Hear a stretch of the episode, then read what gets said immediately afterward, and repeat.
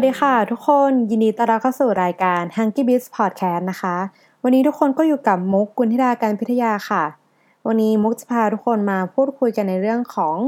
Food Delivery ทางรอดของธุรกิจอาหารในสภาวะความไม่แน่นอนของบ้านเมืองค่ะทำไมถึงเราสามารถพูดได้ว่าตัว Food Delivery เนี่ยจะมาเป็นกุญแจสำคัญในสถานการณ์แบบนี้ใช่ไหมคะนั่นก็เพราะว่าทั้งปัญหาสภาพอากาศที่มีฝุ่น PM 2.5ไวรัสโคโรนาหรือเหตุการณ์ที่ไม่สงบในบ้านเมืองตอนนี้นะคะทำให้คนส่วนใหญ่อะค่ะเกิดความกังวลแล้วก็ความหวาดกลัวจากเดิมที่เราจะมีลูกค้าที่หน้าร้านแบบเต็มไปหมดในช่วงเที่ยงช่วงเย็นใช่ไหมคะแต่ตอนนี้คนอะไม่กล้าออกจากบ้านทำให้แม้กระทั่งเยาวราชที่เคยคึกคืนไปด้วยเหมือนแบบผู้คนเนี่ยช่วงนี้ก็เงียบเหงาไปมากนะคะในวันที่คนมากินข้าวที่ร้านเราเนี่ยลดลงรายได้หดลงแต่ค่าใช้จ่ายที่ร้านค้ายังต้องจ่ายให้พนักงานเจ้าของที่ซัพพลายเออร์ต่างๆเนี่ยยังคงเท่าเดิมก็มีแต่จะติดลบลงเรื่อยๆใช่ไหมคะแต่จริงๆแล้วเจ้าของทุกคนต้องกลับมาคิดนะคะว่าต่อให้สถานการณ์ไม่ดียังไงเนี่ยคนเนี่ยจริงๆก็ยังคงต้องกินต้องใช้เหมือนเดิมนะคะนั่นแปลว่าเรายังมีลูกค้าอยู่นะแต่ว่าลูกค้าของเราค่ะไม่ได้สะดวกมาที่ร้านเราแล้วเราควรจะทำไงต่อกันดีในเมื่อลูกค้าของเราเนี่ยมาหน้าร้านไม่ได้ใช่ไหมคะทางเดียวที่เราจะรอดเนี่ยก็คือเราต้องส่งอาหารไปที่บ้านของลูกค้าแทนค่ะทำให้ตอนนี้นะคะธุรกิจบริการอาหาร Delivery เนี่ยกำลังอยู่ในช่วงที่โตแบบขาขึ้นกันสุดๆค่ะซึ่ง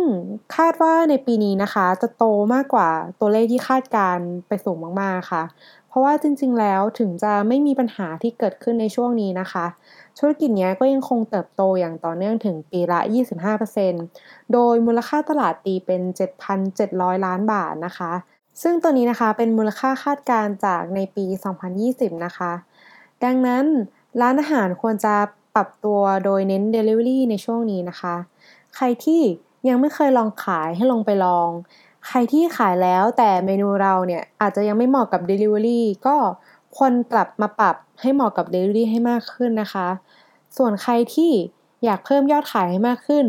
เราก็ลองไปทำการบ้านดูค่ะว่าเราจะทำการโปรโมทหรือว่าทำการตลาดยังไงให้มันสอดรับกับการทำDelivery ให้มากขึ้นนะคะวันนี้เราเลยจะมาแนะนำตัวแอปแต่ละตัวค่ะให้ทุกคนได้รู้จักกันมากขึ้นว่ามีแต่ละแอปแต่ละตัวเนี่ยมีจุดเด่นที่ต่างกันยังไงเราจำเป็นต้องใช้งานทุกแอปเลยไหมหรือว่าเราใช้แค่บางแอปก็พอเดี๋ยวเราตามไปดูกันเลยค่ะว่าแต่ละแอปเนี่ยเป็นยังไงบ้าง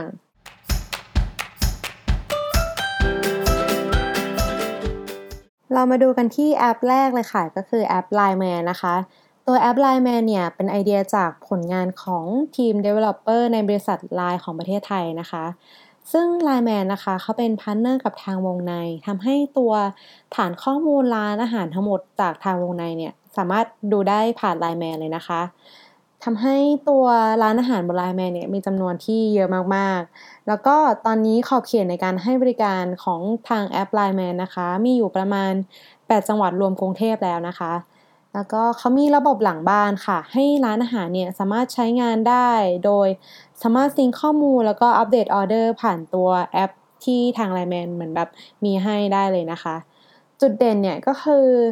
มีจำนวนร้านอาหารที่สามารถให้เลือกสั่งได้เยอะมากค่ะแล้วก็มีรีวิวจากวงในให้อ่านได้ก่อนการตัดสินใจมีระบบจัดการหลังบ้านให้บริการกับแต่ละร้านนะคะเหมาะกับเจ้าของธุรกิจที่มีร้านขนาดเล็กถึงขนาดกลางในการทำให้ระบบการจัดการใช้งานได้สะดวกมากขึ้นนะคะแล้วก็เราสามารถดูข้อมูลออเดอร์ของแต่ละวันได้เพื่อที่เราจะลองกลับมาดูว่าเราจะสามารถนำมาทำเป็นกลยุทธ์หรือว่าเน้นเมนูนี้เหมือนแบบdriveยอดขายเพิ่มเติมได้ยังไงบ้างแล้วก็มีหลายๆร้านนะคะที่ไม่มีในแอปอื่นสำหรับในมุมมองของคนใช้งานนะคะเวลาที่เราสั่งนะคะก็จะมีสถานะการแจ้งเตือนไปยัง LINE ของเราโดยตรงค่ะซึ่งตัวแอป LINE MAN เนี่ยก็จะเหมาะกับคนที่มีร้านอาหารในใจที่จะสั่งอยู่แล้วนะคะเพราะว่าด้วยจำนวนร้านอาหารที่มีมากใน LINE MAN เนี่ยถึงแม้ว่าเราจะฟิลเตอร์เป็นแคทิกอรี่ร้านหรือว่าซอยย่อยให้มันเหมือนแบบเล็กลงนะคะ คือจำนวนร้านอาหารที่ให้เลือกเนี่ยก็ยังคงเยอะอยู่ดี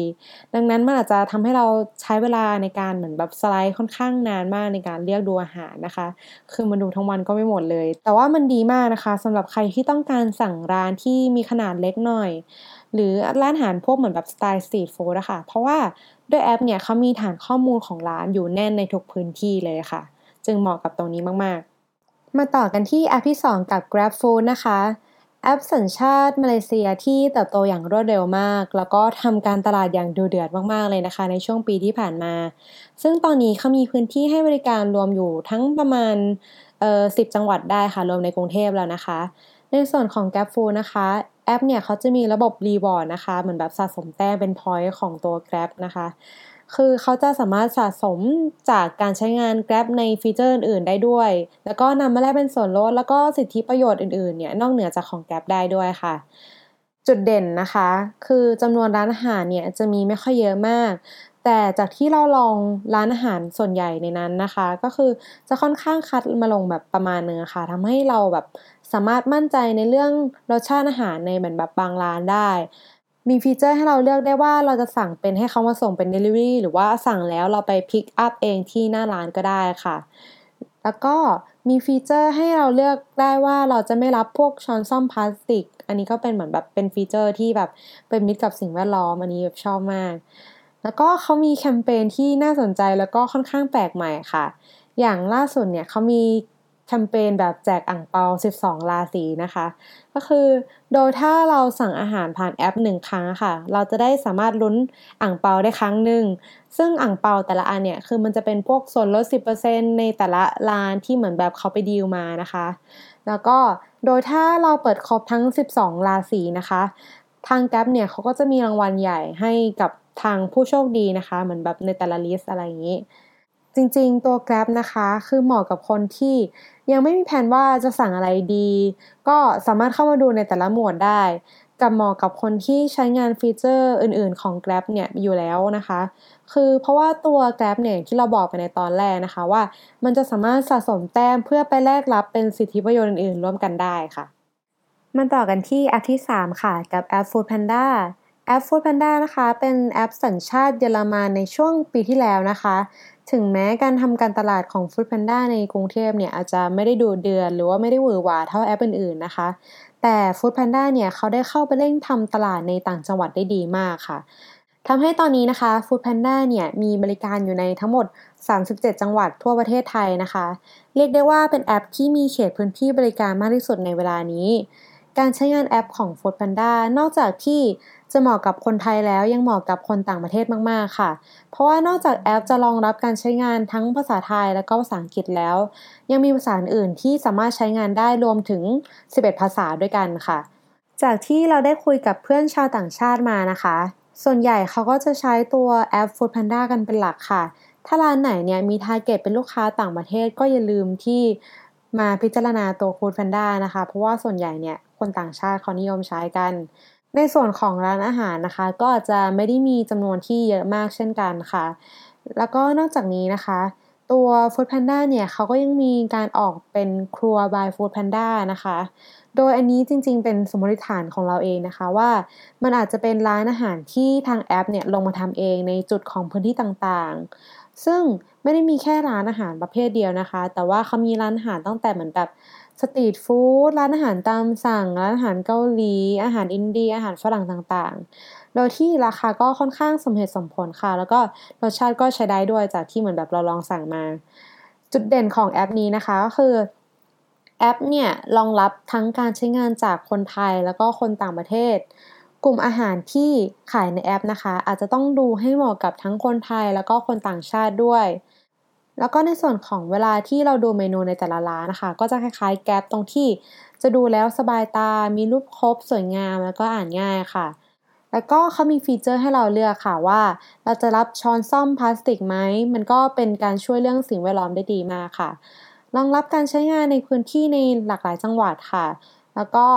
สามารถตั้งเวลาการสั่งล่วงหน้าได้ค่ะแล้วก็เขาจะมีตัวดีลนะคะเป็นดีลพิเศษที่จะเป็นดีลส่วนใหญ่จะเป็นร้านอาหารสายสุขภาพค่ะที่ถ้าสั่งผ่านแอป Foodpanda เนี่ยมันจะเหมือนแบบเป็นคอมโบที่ คุ้มที่สุดถ้าเหมือนแบบเราเท่าที่เราเปรียบเทียบมานะคะซึ่งตัวแอป Foodpanda นะคะก็จะเหมาะกับทั้งคนไทยแล้วก็คนต่างประเทศค่ะกับคนที่อยู่ในต่างจังหวัดนะคะก็สามารถใช้งานแอปนี้ได้กับเหมาะกับคนที่ยังคิดไม่ออกค่ะว่าจะกินอะไรดีหรือคนที่กินอาหารเมนูเหมือนแบบพวกเมนูสุขภาพเป็นประจำเพราะตัวแอป Foodpanda เนี่ยเขาก็จะมีดีลพิเศษที่เหมือนแบบ Exclusive มากๆในพวกร้านที่เป็นเมนูแบบสุขภาพโดยเฉพาะค่ะแล้วก็มาถึงกันที่แอปสุดท้ายกับแอป Get Food ค่ะแอป Get Food เป็นแอปสัญชาติอินโดนีเซียค่ะซึ่งเป็นแอปที่เพิ่งเข้ามาเป็นเหมือนแบบน้องใหม่ไฟแรงเลยเขาเพิ่งเข้ามาตีตลาดได้ในช่วงปีที่ผ่านมานี่เองค่ะแต่ว่าก็มีอัตราการเติบโตอย่างต่อเนื่องซึ่งตอนนี้พื้นที่ให้บริการหลักๆเนี่ยยังคงเป็นในเขตกรุงเทพแล้วก็เขตปริมณฑลอยู่จำนวนร้านอาหารจะค่อนข้างหลากหลายกว่าตัวแอปอื่นๆนะคะแต่ว่าก็จะลองมาจากตัว LINE MANจุดเด่นของ Get Food นะคะคือเขาจะมีจำนวนร้านอาหารในระบบที่มีจำนวนเยอะมากกว่าคู่แข่งหลายๆคู่แข่งแต่ว่าคือมันก็ยังไม่เหมือนแบบไม่ได้เยอะมากจนเกินไปทำให้มันแบบเลือกได้แบบตัวเลือกที่หลากหลายมากขึ้นค่ะจุดเด่นนะคะคือเขาจะมีจำนวนร้านอาหารในระบบที่มีจำนวนเยอะกว่าบางคู่แข่งแล้วก็ทำให้มีตัวเลือกที่หลากหลายแต่ไม่มากจนเกินไปค่ะนอกจากนั้นเขาก็ยังมีระบบเก็บสะสมบัลเชอร์ไว้ใช้เป็นส่วนลดได้ค่ะเหมาะกับคนที่ยังไม่รู้ว่าเราจะสั่งอะไรมากินดีแล้วก็อยากได้ตัวเลือกที่เพิ่มมากขึ้นค่ะก็จบกันไปแล้วนะคะกับทั้ง4แอป Delivery ซึ่งจริงๆแล้วนอกจากที่เราเล่าให้ฟังกันไปเนี่ยแต่ละแอปเนี่ยก็จะมีโปรที่มีมาเรื่อยๆนะคะแล้วก็ในแต่ละช่วงเวลาหรือมีร้านพาร์ทเนอร์ที่จะมีโปรโมชั่นหรือเมนูพิเศษเฉพาะในแต่ละแอปคราวนี้เราที่เป็นฝั่งร้านอาหารเองอะค่ะก็ต้องมาลองดูนะคะว่าเราจะเปิดใช้ทั้งหมดทุกแอปเลยหรือเปล่าหรือว่าเราจะเลือกเฉพาะแอปที่เหมาะกับร้านอาหารของเราจริงๆเพราะว่าในแต่ละแอปเนี่ยเขาก็จะมีจุดเด่นที่แตกต่างกันออกไปนะคะทั้งในส่วนของระบบหลังบ้านที่เขาเหมือนแบบเตรียมไว้ให้เราหรือว่ามีพิเศษมากกว่าแอปอื่นแล้วก็ฐานลูกค้าที่ให้บริการในแต่ละแอปอะค่ะคือเขาก็จะมีแบบลักษณะที่แบบแตกต่างกันออกไปอยู่บ้างสุดท้ายนี้นะคะก็อย่าลืมปรับเมนูแล้วก็คำนวณเรื่องต้นทุนราคาให้เหมาะกับการส่งแบบ delivery กันด้วยนะคะอันนี้เหมือนแบบเป็นข้อที่แบบสำคัญมากๆเลยก่อนที่เราจะลงไปขายในแพลตฟอร์ม delivery ต่างๆนะคะก็หวังว่าตอนนี้นะคะจะเป็นประโยชน์กับทุกคนนะคะขอให้ทุกคนโชคดีแล้วก็ผ่านวิกฤตนี้ไปด้วยกันนะคะใครที่สามารถผ่านช่วงนี้ไปได้นะคะคือจะจบออกมาเนี่ยเป็นคนที่เป็นแบรนด์ที่แข็งแกร่งมากๆค่ะก็ฝากติดตามตอนต่อๆไปในช่องของ Get Food Podcast ในรายการ Hunky Beast แล้วก็รายการของพี่ๆอื่นที่น่าสนใจในช่องด้วยนะคะก็วันนี้ขอตัวลาไปก่อนค่ะขอบคุณค่ะสวัสดีค่ะ